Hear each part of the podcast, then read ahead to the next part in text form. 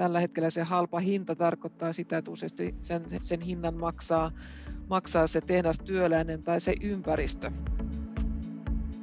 Noin 4% Euroopassa kulutettavista tekstiileistä tehdään Euroopassa ja muistaakseni se luku Suomen osalta oli 2%. Kuluneen vuosikymmenen jälkeen tuntuu, että ratkaisujen tarpeessa on sekä me että maapallo. Mä oon Lumi Ketala, aaltolainen opiskelija, ja tässä podcastissa juttelen Aalto-yliopiston tutkijan ja europarlamentaarikon eli MEPin kanssa. Haluan tietää, mitä päättäjien ja tutkijoiden työhuoneissa pohditaan ja miten se vaikuttaa meidän tulevaisuuteen. Tervetuloa ratkaisujen tarpeessa podiin. Ennen kuin jatketaan, annan jargon varoituksen. Seuraavassa pätkässä käytetään termejä, jotka eivät ole ehkä meille kaikille yhtä selviä kuin puhujille, joten otetaan pätkän rautalankaa ja väännetään termit selviksi.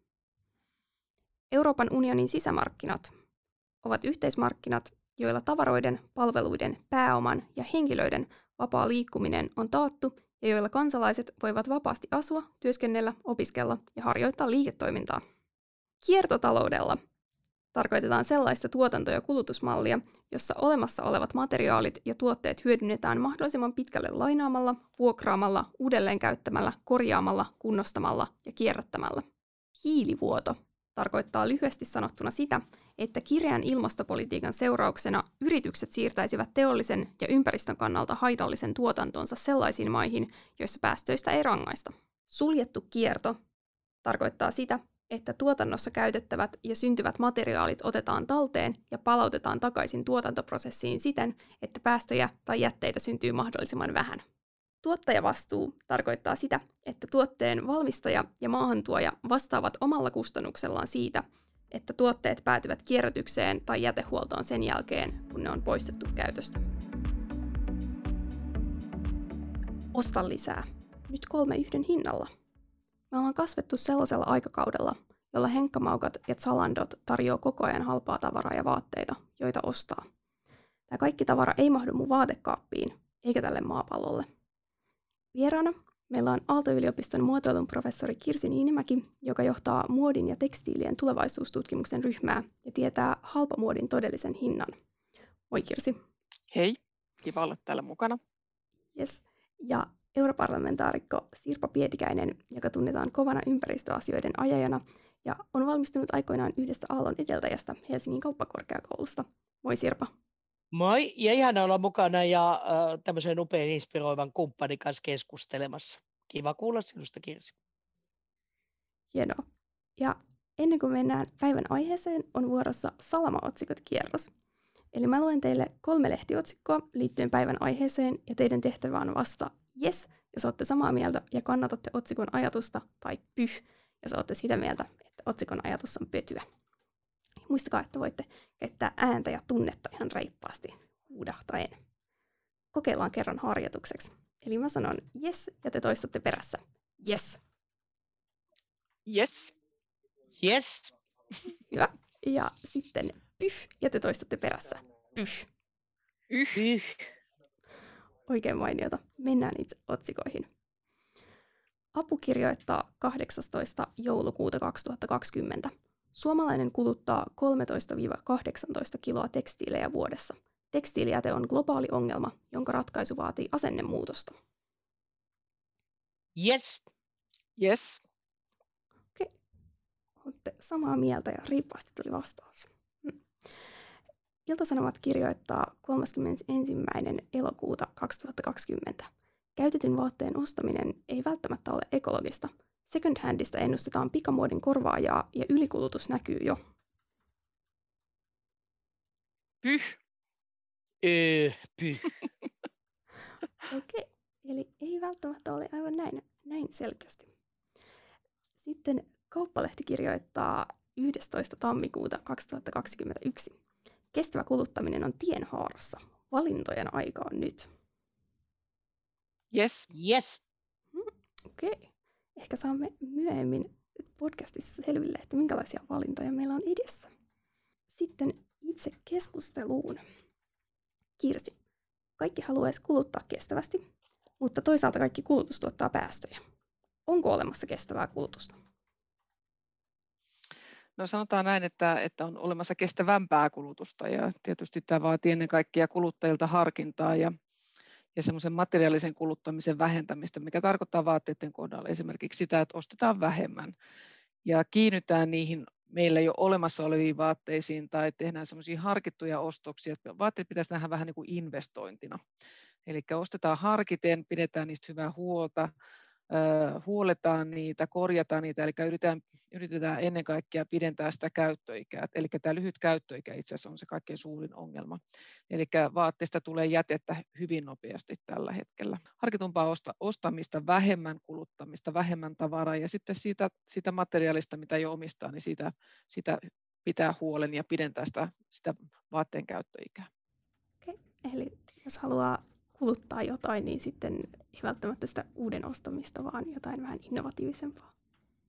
Niin ja sitten vaikka ostaisikin uutta, niin harkitummin, että mä aina annan tämmöisiä vinkkejä kuluttajille, että kun tulee kevät ja aurinko paistaa, niin hirveä tarve tulee uudistaa vaatekaappia, niin kannattaa ensin siivota se vaatekaappi ja katsoa, että mitä siellä onkaan, onko siellä ehkä jotain vaatekaapin perällä vaatteita, mitkä on sinne unohtunut, että voisiko niitä ottaa uudelleen käyttöön tai voisiko vanhoja olemassa olevia vaatteita muodistaa esimerkiksi jotenkin vähän päivittää sitä.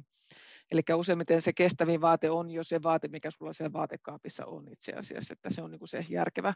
Ja sitten tietysti, että jos haluaa sitten jotain vaihtelua, niin sitten tietysti, että kavereiden kanssa vaihtaa vaatteita tai sitten just mun mielestä kirpputoritkin, että sieltä saa sitä uutuuden kokemusta ilman, että ostaa sen uuden tuotteen. Hienoa. Ja Sirpa, sä kerroit, että Euroopan parlamentissa valmistellaan monia lakiesityksiä, joilla kuluttamista yritetään rajoittaa. Sä oot sanonut myös, että ongelmana kuluttamisessa ei ole juridiikka, vaan se, että suurin osa ihmisistä ei hiffaa koko ongelmaa. Mitä sä tarkoitat tällä? No mä tarkoitan sillä, että me vielä ajatellaan tätä ihmisen ympäristövaikutusta, että se on vähän niin kuin pikkupoika järveen pissaisi, että voi olla niin kuin eettisesti ja moraalisesti sitä mieltä, että eihän tämä nyt ihan kivaa ole, mutta ei se ole ekokatastrofi. Eikä me nähdä, että me ollaan termiittilaumatalon kimpussa ja jokainen pikku purasu, joka on sinänsä olematon, niin yhdessä tarkoittaa sitä, että kohta se koko talo rojahtaa. Ja kyllä jos me katsotaan näitä ilmiöitä, niin ne on eksponentiaalisia. Eli kyllä se on aivan räjähdysmäistä, mitä esimerkiksi tekstiilien kulutus ja kierron lyheneminen on viimeisen 20 vuoden aikana ollut, ja se kiihtyy, ei ainoastaan jatka kasvua, vaan kiihtyy seuraavan 10 vuoden aikana rajusti, jos me ei tehdä jotakin, ja silloin edessä on kyllä melkoinen katastrofi. Et meidän pitää ensin oivaltaa se pointti, että tämä on vähän kopernikaaninen ongelma, tämmöinen paradigman muutos, että jos kuvittelee maapallon liitteeksi, ei voi tehdä konseptia se ympäri purjehtimista, niin meillä on tavallaan tässä talouden ja ympäristön kuluttamisen ja ympäristön suhteessa, niin me eletään vielä vähän tämmöisessä liitteen maapallon uskomuksessa. Ja tämä kestävä tekstiili, esimerkiksi kiertotalous, on sitä keskustelua, että hei, haloo. Tämä on oikein se planetaarinen järjestelmä ja tämä totuus, missä mennään.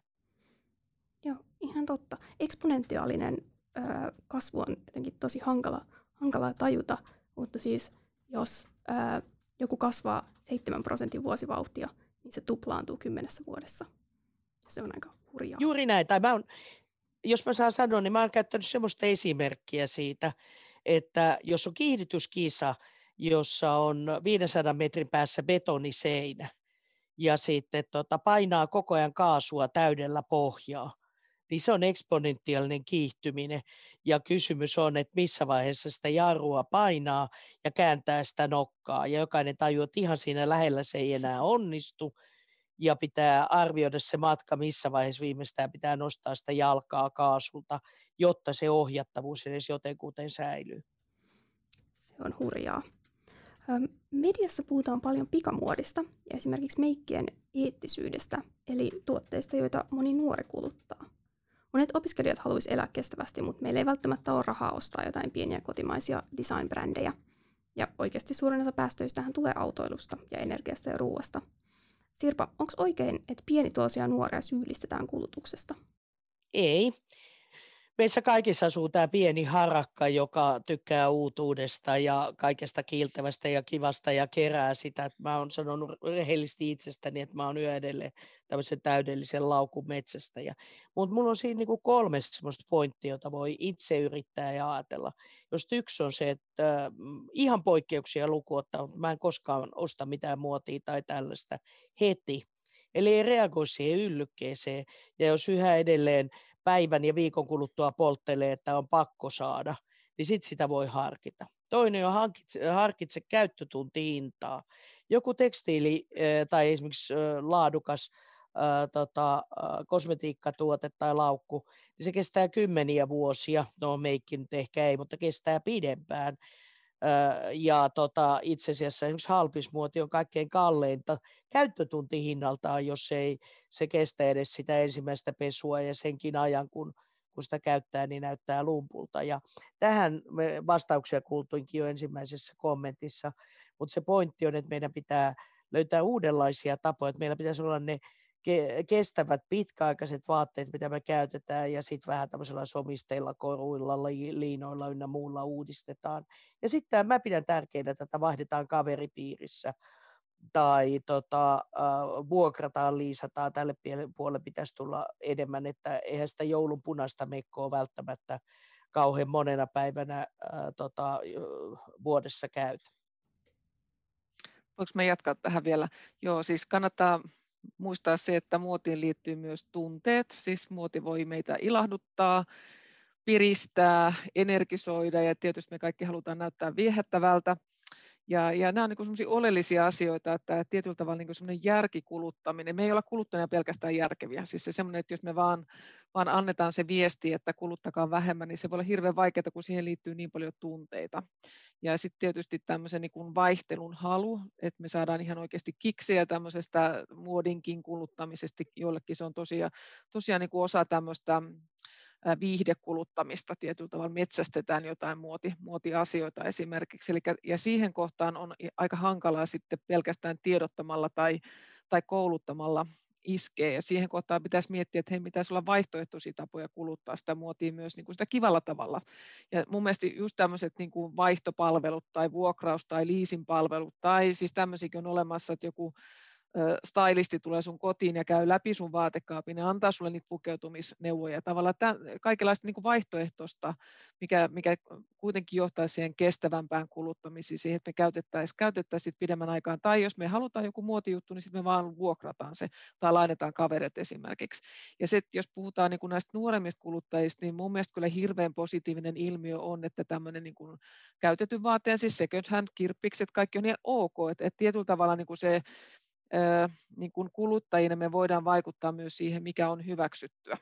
Eli että jos kaverissa on tämä niin kuin oikeanlaiset arvopohjat, niin ihan ok käyttää vaikka paikattuja farkkuja tai kirpputorilta ostettuja vaatteita tai vaikka isoisän vanhaa ulsteria. Et tietyllä tavalla mun mielestä niin kuin tämmöinen niin kuin hyväksynnän lisääminen myös tässä kulutuskulttuurissa on ihan oleellista, että ihan ok näyttää toisenlaiselta ja se voi olla jopa ihan niin kuin tämmöinen viehättävyystekijä, että sä et ole ihan sen massan näköinen, että kaikilla muilla on samaa tai jotain brändivaatteita, että tietyllä tavalla semmoisesta arvostuksesta pitäisi, niin kuin brändien arvostuksesta pitäisi luopua ja sitä kautta tietysti sitten niin kuin kasvattaa semmoista toisenlaista kuluttaja-identiteettiä, että sä oot ihan makea, vaikka sulla olisi kirpputorivaatteet päällä ja mullakin on yksi tuttava, mikä tekee kestävän kehitykseen liittyvää tutkimustyötä ja käyttää aina Henkkamaukan vaatteita ja häneltä on kysytty, että miksi ihmeessä, mutta hän sanoo, että hän ostaa kaikki vaatteensa kirpputorilta ja sen takia ne on sitten näitä, saattaa olla muotibrändejäkin, mitä hänellä on päällä, mutta ne on kaikki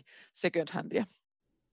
Hei, saanko mä kysyä sinulta yhden asian tähän heti jatkoon? Joo. Kuinka paljon me voitaisiin tehdä sitä, että se muoti, nythän se tulee niin kuin top down usein, mitä me luetaan lehdistä, nähdään mainoksista kaupassa, että tämä on nyt niin kuinka paljon se voisi olla bottom up, eli just se, että kun tässä kaveripiirissä pukeudutaankin näin, ja täällä on ihan ok, ja mä oon itse ollut näkevinä niin just näitä ilmiöitä, että sitten se isoisä vanha reppu onkin just se cool juttu, tai huopatossut. Joo, siis jos puhutaan tämmöisestä niin kuin katumuodista, niin mun mielestä niin kuin muoti-ilmiöitä metsästetään, ja ne on tietysti kuluttajilla, ja mun mielestä niin tässä sitten tämmöiset niin kuin sosiaalisen median vaikuttajat on aika ratkaisevasti tekijä, että mitä asioita, aspekteja, trendejä he nostaa esiin, että itse asiassa ne on hyvin isoja vaikuttajia, varsinkin täällä nuoremmilla kuluttajilla, ja sikäli niin kuin innostaisin ja kannustaisin nuoria rohkeampaan kulutuskäyttäytymiseen ja sitä, että myös niin kuin ne omat arvot saa näkyä siinä omassa kulutuskäyttäytymisessä. Että jos sä niin kuin arvostat ympäristöasioita, niin näytä se rohkeasti. Toisaalta mun mielestä tässä on kyllä semmoinenkin ilmiö näkyvissä, että monet yritykset miettii sitä, että miten sen second hand bisneksen voisi ottaa osaksi omaa yritystoimintaansa. Että meillä on semmoisia esimerkkejä, joita jotkut yritykset kerää takaisin omia vanhoja vaatteitansa ja sitten esimerkiksi designin kautta tekee niistä vähän unikimpia niistä vanhoista vaatteista, että niihin tulee tämmöinen design-leima. Ja se on minusta tosi positiivista, että tietyllä tavalla ehkä tämä vaateestetiikka on jo muuttumassa. Me ollaan varmaan siinä kohtaa nyt jossain taitekohdassa, että ihan ok käyttää vanhoja, on ihan ok paikata, ja sitä paikkausta voi käyttää jopa koristeelementtinä, tai sitten designerit voikin lähteä jo olemassa olevista vaatteista ja ruveta designaamaan jotain elementtejä siihen päälle, jolloin siitä tulee tämmöinen uniikki vaate. Siitä tuleekin haluttava sen designin näkökulman kautta. Kuulostaapas mielenkiintoiselta tulevaisuudelta ja värikkäämmältä katukuvalta.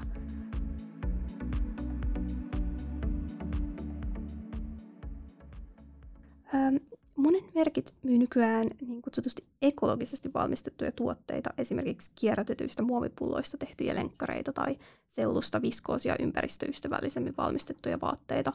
Voiko näitä tuotteita sitten ostaa hyvällä omalla tunnolla? Joo. No sanotaan, että joo ja kyllä, että tietyllä tavalla minusta tässä ongelma on se kuluttamisen taso, että kyllä meidän sitä kuluttamisen määrää täytyy laskea, ostetaan me sitten minkälaisia vaatteita vaan, niin joka tapauksessa meidän pitäisi kuluttaa vähemmän, mutta tietysti tämä kiertotalous ja kierrätetyt materiaalit on yleensä parempia kuin neitsellisestä raaka-aineesta tehdyt tuotteet.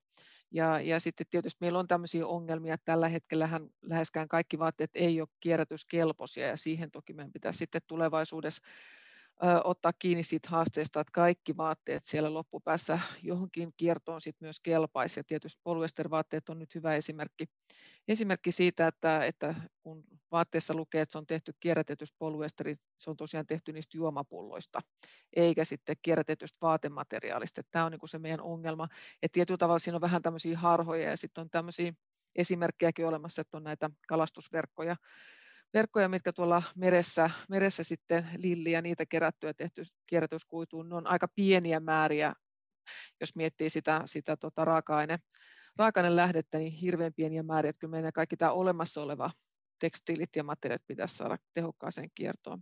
No sitten jos mennään tuonne sellupuolelle, niin ja tästähän on ollut kauheasti keskustelua, että mikä määrä metsää voidaan kaataa sitten vaateteollisuuteen, ja tietysti vaateteollisuus tarvii ihan hirvittävät määrät raaka-ainetta, että ei metsiä kannata sen takia uhrata, mutta tietysti sellu saa kaikista muustakin materiaalista kuin sieltä koivusta. Että näitähän nyt tutkitaan, että paju, mikä nyt on ihan niin kuin roskakasvina pidetty, kasvaa joka ojassa, että voisiko pajua käyttää esimerkiksi sitten tekstiilikuidun raaka-aineena tai kaikkea muuta sitä sivuvirtaa, mitä maanviljelystä esimerkiksi syntyy, kaiken näköisiä kasviaineksia, mitä siellä muuten menee. No, tietysti osa menee maanparannukseen, mutta on myös ihan ylimääräisenä. Et tietyllä tavalla, että kaikki nämä sivuvirrat, kaikki jätevirrat meidän pitäisi jotenkin ottaa hyötyä ja uudelleen käyttää sitten tekstiiliteollisuudessa. Et sikäli tietysti nämä kierrätetyt materiaalit ja uudet materiaalit on yleensä parempia. Ja useimmiten se tarkoittaa sitä, että yritetään korvata se neitsellinen puuvilla. Ja puuvillastahan me tiedetään, että sen viljelyalaa ei pystytä enää kasvattamaan, että kaikki se peltoala, mikä vielä on jossain, niin tarvitaan kyllä ruoantuotantoon. Ja sitten puuvillan viljelyhän kuluttaa valtavat määrät vettä ja kemikaaleja, että se ei ole mikään ympäristöystävällinen siitä näkökulmasta. Et sikäli kyllä mun mielestä nämä kaikki uudenlaiset raaka-ainelähteet on kyllä ihan niin kuin toivottavia, että me saataisiin muitakin kuin sitä puuvillaa ja polyesteriä. Mä sanoisin, että ensimmäinen ja tärkein on se ajattele, pitääkö ylipäänsä ostaa ja käyttää jotain, vai löytyisikö sieltä vanhasta kaapista kuitenkin joku kelpaava, kun katsotaan miksi sitä vaatteiden määrää ja kirjoa, mikä meillä on nyt ja mikä vanhalla kunnolla mummolla oli, niin onhan siinä niin kuin aivan räjähdysmäinen ero. Sitten se toinen on just tämä kirpparilogiikka, lainaus tai joku muu. Voinko mä niin kuin käyttää sitä mieluummin samassa käyttötarkoituksessa uudelleen. Eli että se, me ei ikinä pitäisi mennä se kierrätys edellä. Se ei niin kuin tee jostain vaatteista sinänsä hyvää. Sitten kun me mennään siihen, että okei, sitten jossakin vaiheessa varmaan kaikki tekstiilit on siinä kunnossa, että ei voi enää käyttää, eikä voi enää uudelleen paikaten uudistainkaan, eikä voi tehdä vintage eikä mitään, niin sitten se kannattaa kierrättää. Mutta tässä kierrätyksessä pitäisi katsoa, ja sitten myöskin siinä, niin meillä se iso haaste on se, että mistä me tehdään tekstiilit, ja siinä mä tiedän, että Aalosteilla ja VTT:ssä tehdään paljon duuniakin, mutta kaikki, mikä alkaa poly, niin sen ongelma on siinä, ja tämä on myös tämä iso fliitsi-ongelma, eli kun pulloja kierrätetään, jos se on hiutuvaa, niin se on mikromuoveina pesujen jälkeen meidän vesistöissä. Ja löydetäänkö me sellaisia joustavia kuituja ja tapoja vastata tähän jousto- ja kestävyysvaateeseen, jossa se kuidun ominaisuuden ja pituuden kautta ja niin edelleen, nyt en mene puhumaan siitä, minkä alan professori en ole, niin tämä hiutumisongelma olisi pienempi, mutta tämä mikromuovit pitää ottaa tosissaan, eli silloin se, että joku on kalastusverkkoa tai pulloa tai vanhaa kierrätettyä muovia ei todellakaan pelasta maailmaa. Aika iso osa näistä fliitseistä ja tiedätte niitä semmoisia kivoja höttöpeittoja, mitä myydään tosi halvalla joka paikassa tällaisina nukkupeittoina, niin ne on niin kuin osa ongelmaa. No sitten kun tullaan tähän, niin okei. Pitäisi käyttää puukuitua ja biologista pohjaa, niin kuin tässä kuultiin, niin pitkälle kuin mahdollista. Ja siellä pitäisi siirtyä näihin, ja oikeasti tutkia, siinäkin tehdään paljon työtä, mitä muita kuituja me voidaan käyttää ja maatalouden sivuvirtoja. Ja puu on tietysti iso, mutta se ei ole ehtymätön. Ja kun me katsotaan tätä tekstiiliteollisuuden volyymiä ja esimerkiksi minkälaista viskoosia meillä tuotetaan, Intiassa, Pakistanissa, Afganistanissa ja lähteitä kyllä myöskin Indonesiassa ja monessa muussa paikassa. Se on kaikkea muuta kuin kestävää ja sitä vastaan on myös aika iso ja tosi aiheellista kansalaisjärjestökampanjointia.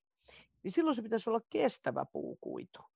Ja silloin me mennään ikään kuin siihen ajatteluun, että voiko se selluloosa kiertää sen 20 kertaa. Ja se tavoite pitäisi olla, että meillä on suljettujen kiertojen tekstiilejä. Ja tässäpä teille ammattilaisille onkin sitten pääsärky, että miten sitä jää käytännössä. Mutta jos ei koskaan kysy, niin ei löydä vastaustakaan. Mä itse ajan sitä, että nämä alkuperämerkinnät ja tämä LCA, Life Cycle Analysis, pitäisi olla pakollista.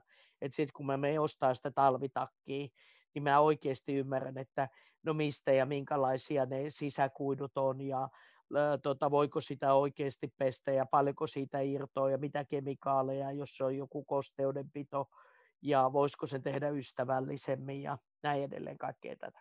Eli kuluttajien kanssa vähän huijataan ja sen takia toivottavasti osana tätä tekstiilistrategiaa me saataisiin myös tätä kestävää tuotelainsäädäntöä, missä oikeasti voitaisiin vähän määritellä näitä velvollisuuksia, miten lasketaan ja miten kerrotaan, ettei niin kuin mikä tahansa palauta meille tekstiili. Mä oon yrittänyt, Henkkamaukalla on tämmöinen iso aloite, olette varmaan nähnyt mainoksissakin, ja ne ottaa tekstiilit ja käyttää kierrätystekstiilejä, ja on tosi vaikea ihan oikeasti saada selkoa, että mihin, minkälaista, mistä on lähteet, jolloin niin kuin se on tässä sloganitasolla. Ja tähän pitäisi päästä äkkiä kiinni, että se voi olla tosi, tosi hyvä juttu ja toivottavasti onkin, mutta se voi olla myös niin kuin esimerkiksi aika isolta osalta tekstiilipolttoon johtavaa tai muuhun ongelmalliseen toimintaan. Joo, tähän liittyen, miten poliitikot voi sitten tehdä tälle asialle? Et miten isot vaatejätit saadaan ekologisiksi? No siinä on oikeastaan 3 asiaa. Yksi on tämä vuoropuhelu. Mulla on erilaisia tekstiilirinkejä, niin kotimaisia kuin näitä globaaliakin tekstiilijättejä, joiden kanssa sitä tietoa saa. Ja sitten myös tämän tyyppistä keskusteluista. Ja toivon tietysti tiivistää yhteistyötä myös Aallossa ja VTT-tapahtuman tutkimuksen kanssa, niin kuin ollutkin. Meidän pitäisi ymmärtää oikein, mitä me vaaditaan. ja siksi tämä tiivis yhteistyö ja vapaaehtoiset nämä edelläkävijät on tosi tärkeitä, koska jos yrität säädellä jotakin, jota kukaan ei ole koskaan tehnyt, niin se vastustus on ihan hirveä. Se on vähän sama kuin vaatisi lentämistä Leonardo da Vincin aikana, että no joo, joku on yrittänyt, ei kukaan onnistunut, niin et sä voi pakottaa lainsäädännöllä, että kaikkien pitää lentää. Ja sen takia tämä edelläkävijöiden ja osaamisen rooli on niin tärkeä. Mutta sen jälkeen niin meillä on ihan, en nyt rupea ketään tältä puolen mainostaa, mutta meillähän on ihan oikeasti tätä tosi pikatekstiiliä ja ihan roskatekstiiliä, joka itse asiassa ei olisi koskaan pitänyt rekille päätyäkään, joka haisee ja näyttää sellaiselle, että se pitäisi kuskata varovasti kierrätykseen saman tien. Ja sen ympäristö- ja sosiaaliset vaikutukset on aika usein aika kammottavia. Ja tähän mä en usko, että vaan kun on globaalia ketjuja, niin vaan tämmöisellä vuoropuhelulla vaikutetaan, vaan kyllä meidän pitäisi saada tämän tekstiilistrategian myötä käsitystä, että mikä se kestävä tekstiili on sitten tästä käyttöhierarkiasta, josta mä jo puhuin, mitä me tavoitellaan, ei vaan kierrätystä, vaan sitä massamäärän vähentämistä ja näin edelleen. Ja sitten mä oon siellä paljon pyöritellyt, toistaiseksi se ei saa kauheasti kannustusta, mutta että pitäisikö meidän kieltää lainausmerkeissä kertakäyttötekstiilit? Eli pitäisikö meillä olla ajattelu myös niin kuin tekstiileissä, että olipa se mikä tahansa muotihöttönen, niin sillä pitää olla edes joku minimikestovaatimus, jolloin näitä ihan euron 3 päivän teepaitoja, niitä ei saisi edes tuottaa eikä tuoda markkinoille, koska en yhtään syytä enkä ihmettele esimerkiksi nuoria ihmisiä, nyt en puhu edes opiskelijoista, vaan sitä nuoremmista, joilla ei välttämättä hirveästi rahaa. Ja sitten bileet on tulossa viikonloppuna, ja sitten siellä on joku bling-teepaita, joka nyt ei varmaan kestä kuin se yhden bilehetken, mutta, ja maksaa 2 euroa. Niin kyllähän siihen on helppo tarttua, eikä siinä me katsele mitään Marimekon valikoimaa vaihtoehtona tai jotain muuta, jossa tuotteiden hinnat on 10 tai 100. Ja siksi siihen tarvittaisiin just näitä tällaisia lainaus-liisauspalveluita, mutta kyllä niin kuin sitä ihan mun mielestä tämä roskapää pitäisi kieltää. Ja sitten siellä on 2 muuta ehdotusta, jota nyt niin pallotellaan, onko ne järkeviä. Toinen on se, että kiellettäisiin pokkana myymättömän muodin hävittäminen. Sitähän poltetaan suuri osa. Ja se on aivan järkyttävää, kuin suurin osa tekstiilistä häipyy jätteeksi ja hävikiksi ilman, että sitä on kukaan koskaan käyttänyt. Ja tämähän on nämä nopeutuvat muotikierrot, että en tiedä, että olisiko siihen mitään kommenttia, että miten niihin voitaisiin vaikuttaa. Ja sitten kun ne, jotka vastustaa, niin sanoo, että no jotainhan sulle niille pitää tehdä, että sä voi sitä kieltää. Mutta se mun pointti on siinä, miksi mä mietin, että siinä voisi olla järkeä, että se pistäisi silloin nyt tuottajat ja toimittajat miettii vähän sitä tuotantoa ja logiikkaa ja logistiikkaa, koska nyt jos se myydään parilla eurolla se teepaita, niin se voi miettiä ja katteet on aika pieniä, että se tehdään just volyymeillä, kun ei ole haittaa, että joku häviää ja sitä hävitetään sieltä, mutta jos siitä tulisikin, jos siinä olisi kieltoa, sun pitäisi ottaa ne takaisin, niin miettisi toisen kerran, se myös niin kuin jarruttaisi ehkä tätä. Ja sitten on niin kuin tämä, niin kuin tuolla pakkauksissa on, niin pitäisikö tekstiilialalla olla tällaisia yhteisöjä tai muuta. Eli siinä on se tuottajavastuu, että sun pitää vastata tuottajana siihen, että sun tekstiilillä on järkevä loppukäyttö, tulipa se sitten kuluttajalta tai suoraan siitä prosessista.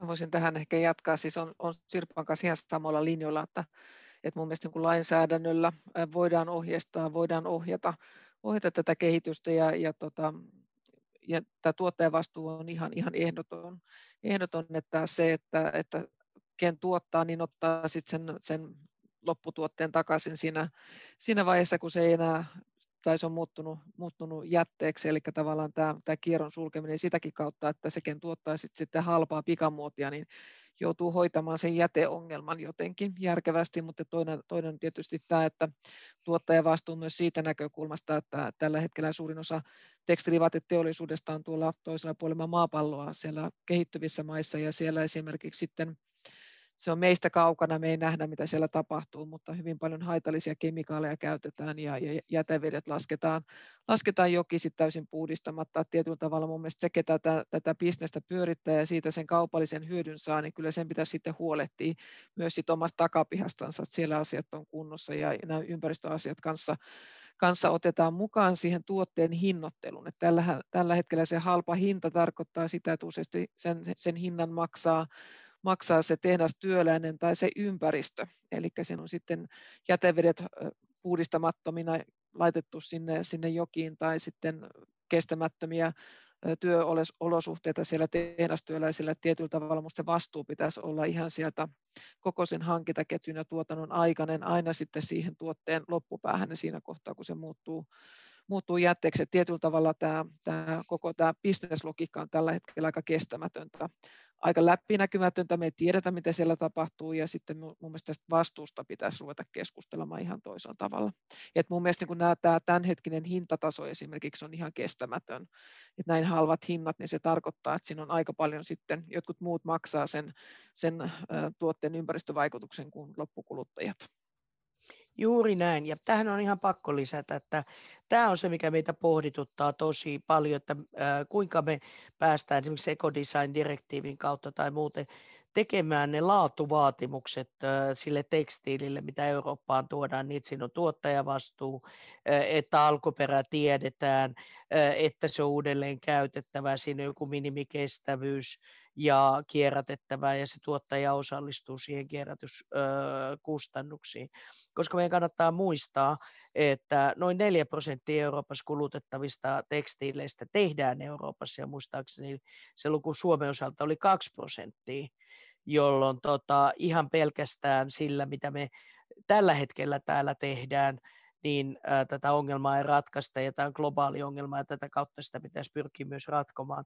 Mutta on myös toisinpäin, että pitäisikö meidän ikään kuin palauttaa myös tekstiilituotantoa, se on vähän sama kuin täällä ruuassa, niin jotenkin hallittaviin ketjuihin, ja tähän tämä kiertotalous myös päätyy, että me edes tiedetään niistä tuotantooloista, ja me myös hallitaan sitä raaka-ainevirtaa, mistä ja miten tuotetaan ja miten se on uudelleen käytettävissä ja kierrätetään täällä. Ja tästä aika paljon ajattelua onkin, ja mä luulen, että tässä on iso vastaus. Kyllä mun mielestä ainakin silloinkaan meillä ei ole edes voiton puolella, mutta ainakin kolmannes siitä tekstiilistä pitäisi olla tämmöistä eurooppalaista perua kiertävää tekstiiliä, koska emme pelkästään tällä regulaatiolla onnistuta vaikuttamaan siihen, minkälaista kamaa tänne tuodaan, vaikka kovasti yritetäänkin.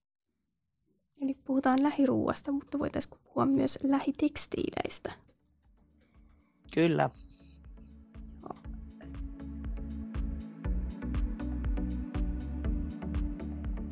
Kiitos keskustelusta tähän saakka. Meillä on yksi kuulijakysymys, johon onkin jonkun verran jo viitattu aiheeseen. Eli voiko second-handia kuluttaa hyvällä omalla tunnolla? No jos mä saan aloittaa tästä, kun siksi mä olin vähän että second hand on oikein hyvä ja mieluummin sitä kuin suoraan kaupan rekiltä. Mutta sitten kun katsoo tilastollisesti, niin se mun johtuu siitä, että jos meillä kaikilla on liikaa tekstiilejä ja me kaikki tungetaan se UFFlle, niin sitä muotia ja tekstiiliä on silti liikaa. Ja ne on aika jäätäviä määriä, mitä myös päätyy tästä ikään kuin second handista ja kuolinpesistä toinen pää suoraan polttoon ja hävitykseen. Eli jos sitä kamaa on vaan liikaa, niin sillekään ei löydy riittävästi ostajaa. Mutta se tietysti auttaa sitä, yhä useampi siirtyy ostamaan sinne ja siirtyy käyttämään näitä tuotteita. Mutta tavallaan meidän pitää myös tehdä jarrutusta täällä täällä siinä tahdissa, koska se ei auta, jos meillä on valtaosa ihmisiä, jotka ostaa 5 T-paitaa tai sanotaan taki joka vuosi ja kuskaa se edelliseen second handiin ja saa hyvän oman tunnon siitä, että no, mä oon nyt tämän hoitanut, niin vaikka sitten joku toinen ostaa sen second handista, niin silti se ei vähennä sitä yksistään sitä tuotteen lyhytkestoisuutta ja sen käytön lyhytkestoisuutta. Eli pitää vaikuttaa siihen, siltikin siihen käyttöön, mutta se on tosi tärkeää, että ne päätyy second handiin ja mä itsekin kun siellä joskus käyn kattelemassa, niin kyllä se surettaa myös, kun siellä on niin upeita talvitakkeja, villahuopatakkeja, mä kävin semmoista itselleni katsomassa ja oikein kokoisiakin, niin siellä on riviä ainakin 10 takkia, josta voisi valita, mutta kun en minäkään sitä 10 takkia tarvin, niin sitten yhteen niistä vaan päätyy ja sitten niin ne oli hirveän salessakin ja mä just kyselin sieltä, niin ne sanoi, että joo, nämä nyt menee hävitykseen, kun ne on seissyt täällä vuoden, eikä ne kelpaa kellekään. Eli vähän tämmöinen vastaus, että kyllä, mutta se ei yksin ole se ratkaisu. Joo, mä voin kompata, tässä Sirpa on ihan samaa mieltä, että jos miettii yksittäistä kuluttajaa, niin toki on parempi käydä siellä kirpputorilla ostamassa se vaate, kun mennä sitten kauppaan ostaa uusi vaate, mutta tässä on tosiaan tämä kääntöpuoli, mistä kiertotaloutta esimerkiksi on arvosteltu, että jos tämä tarkoittaa sitä, että kuluttaja saa hyvällä omalla tunnolla heittää sen vanhan vaatteen sinne UFFi-laatikkoon ja ehkä sitten sitä kautta, että niin kun minulla on hyvä omatunto, olen pistänyt tämän kierrätykseen, voinpa siis käydä kaupassa ostamassa uuden vaatteen. Ja tietyllä tavalla tämä voi pitää yllä tätä hirvittävän kiihkeätä materiaalikiertoa. Ja tavallaan sitä pitäisi miettiä siitä näkökulmasta, että voisiko ajatella, että tämä voisi suunnata esimerkiksi sitä vaatetuotantoa kestävämpiin, laadukkaampiin tuotteisiin, joilla olisi se second hand arvo. Yhä enemmän joka vuosi vastaanotetusta vaatteista menee tosiaan kaatopaikalle, että ne on niin huonokuntoisia, mitä UFFi ottaa vastaan esimerkiksi, että niitä ei voi kierrättää, niitä ei lähetetä kehitysapuna jonnekin toiseen maahan, vaan ne menee kaatopaikalle. Ja tämä tietysti kuvastaa tämän pikamuodin laatua, että ne on niin huonokuntoisia, että ne menee sitten, niistä yhä suurempi on tosiaan sitä yhden kuluttajan keston verran, ja sekin aika lyhyt käyttö, mikä siinä on niin kuin sisällytetty siihen vaatteeseen, että siinä on hyvät ja huonot puolet, mutta toki jos miettii sitä muodin kuluttamista, niin mieluummin ostaa sitten sen vaatteen, mitä haluaa käyttää, vaikka sitten sen pilemekonkin, niin mieluummin sitten sieltä kirputorilta kuin sitten muotikaupasta uutena vaatteena, että sikäli tietysti tämä second hand pitäisi olla paljon enemmänkin osa sitä vaatebisnestä ja myös niin kuin vaateyritykset ottaa sen. Ja meillähän on tämmöisiä esimerkkejä, että on jo brändivaatteita, meillä on tämä alustatalous, on esimerkkejä, että jotkut appit tarjoaa sitä mahdollisuutta, että kuluttajat voi myydä toisille kuluttajille brändivaatteita, eli laadukkaita tai sitten jopa luksustuotteita. Esimerkiksi, eli tietyllä tavalla kuluttajat on tulossa ottamaan osan tästä vaatebisneksestä. Eli sikäli tämä second hand kyllä on nousussa. Ja tämähän tarkoittaa tietysti sitten sitä, että muotitaloilla on yhä vaan vaikeampaa saada kaikki se tuotanto markkinoille. Eli tietyllä tavalla kyllä meidän pitäisi saada sitä vaatetuotantoa kaiken kaikkiaan pienennettyä huomattavasti. Eli second hand ei ole ratkaisu kaikkeen. Ennen kuin lopetetaan, niin mä haluaisin vielä tietää, että miten te itse arjessanne kulutatte kestävästi? Minkälaisia valintoja te teette, kun te ostatte jotain? No mä voin aloittaa, eikä mä väitä, että mä oon mitenkään ekstra kestävä kuluttaja, mutta se mitä mä yritän sitä tehdä, niin on se, että mä sanon tosiaan aikaisemmin, mä yli kaiken pyrin välttämään heräteostoksia. Ja kun mä tiedän, että mä pidän aina mustaa mekkoa ja mustia housuja, ja noin varmaan 70% ajasta, ja mun mielestä se käy mulle, niin turha innostua siitä kukkamekosta, ei sitä tule koskaan kuitenkin, joskus on sellaisiakin ostanut ja 2 kertaa ollut päällä, ja sitten jos nyt kauhean kukkamekko kuume iskee, niin käy sitten tosiaan siellä second handissa, tai pikemminkin sanoo itselle, että en mä sitä nyt ihan oikeasti tarvitse, siksi että nyt vaan tuntuisi tässä sekunnissa ihan kivalle idealle pistää päälle. Sitten niissä mä yritän suosia kestävyyttä.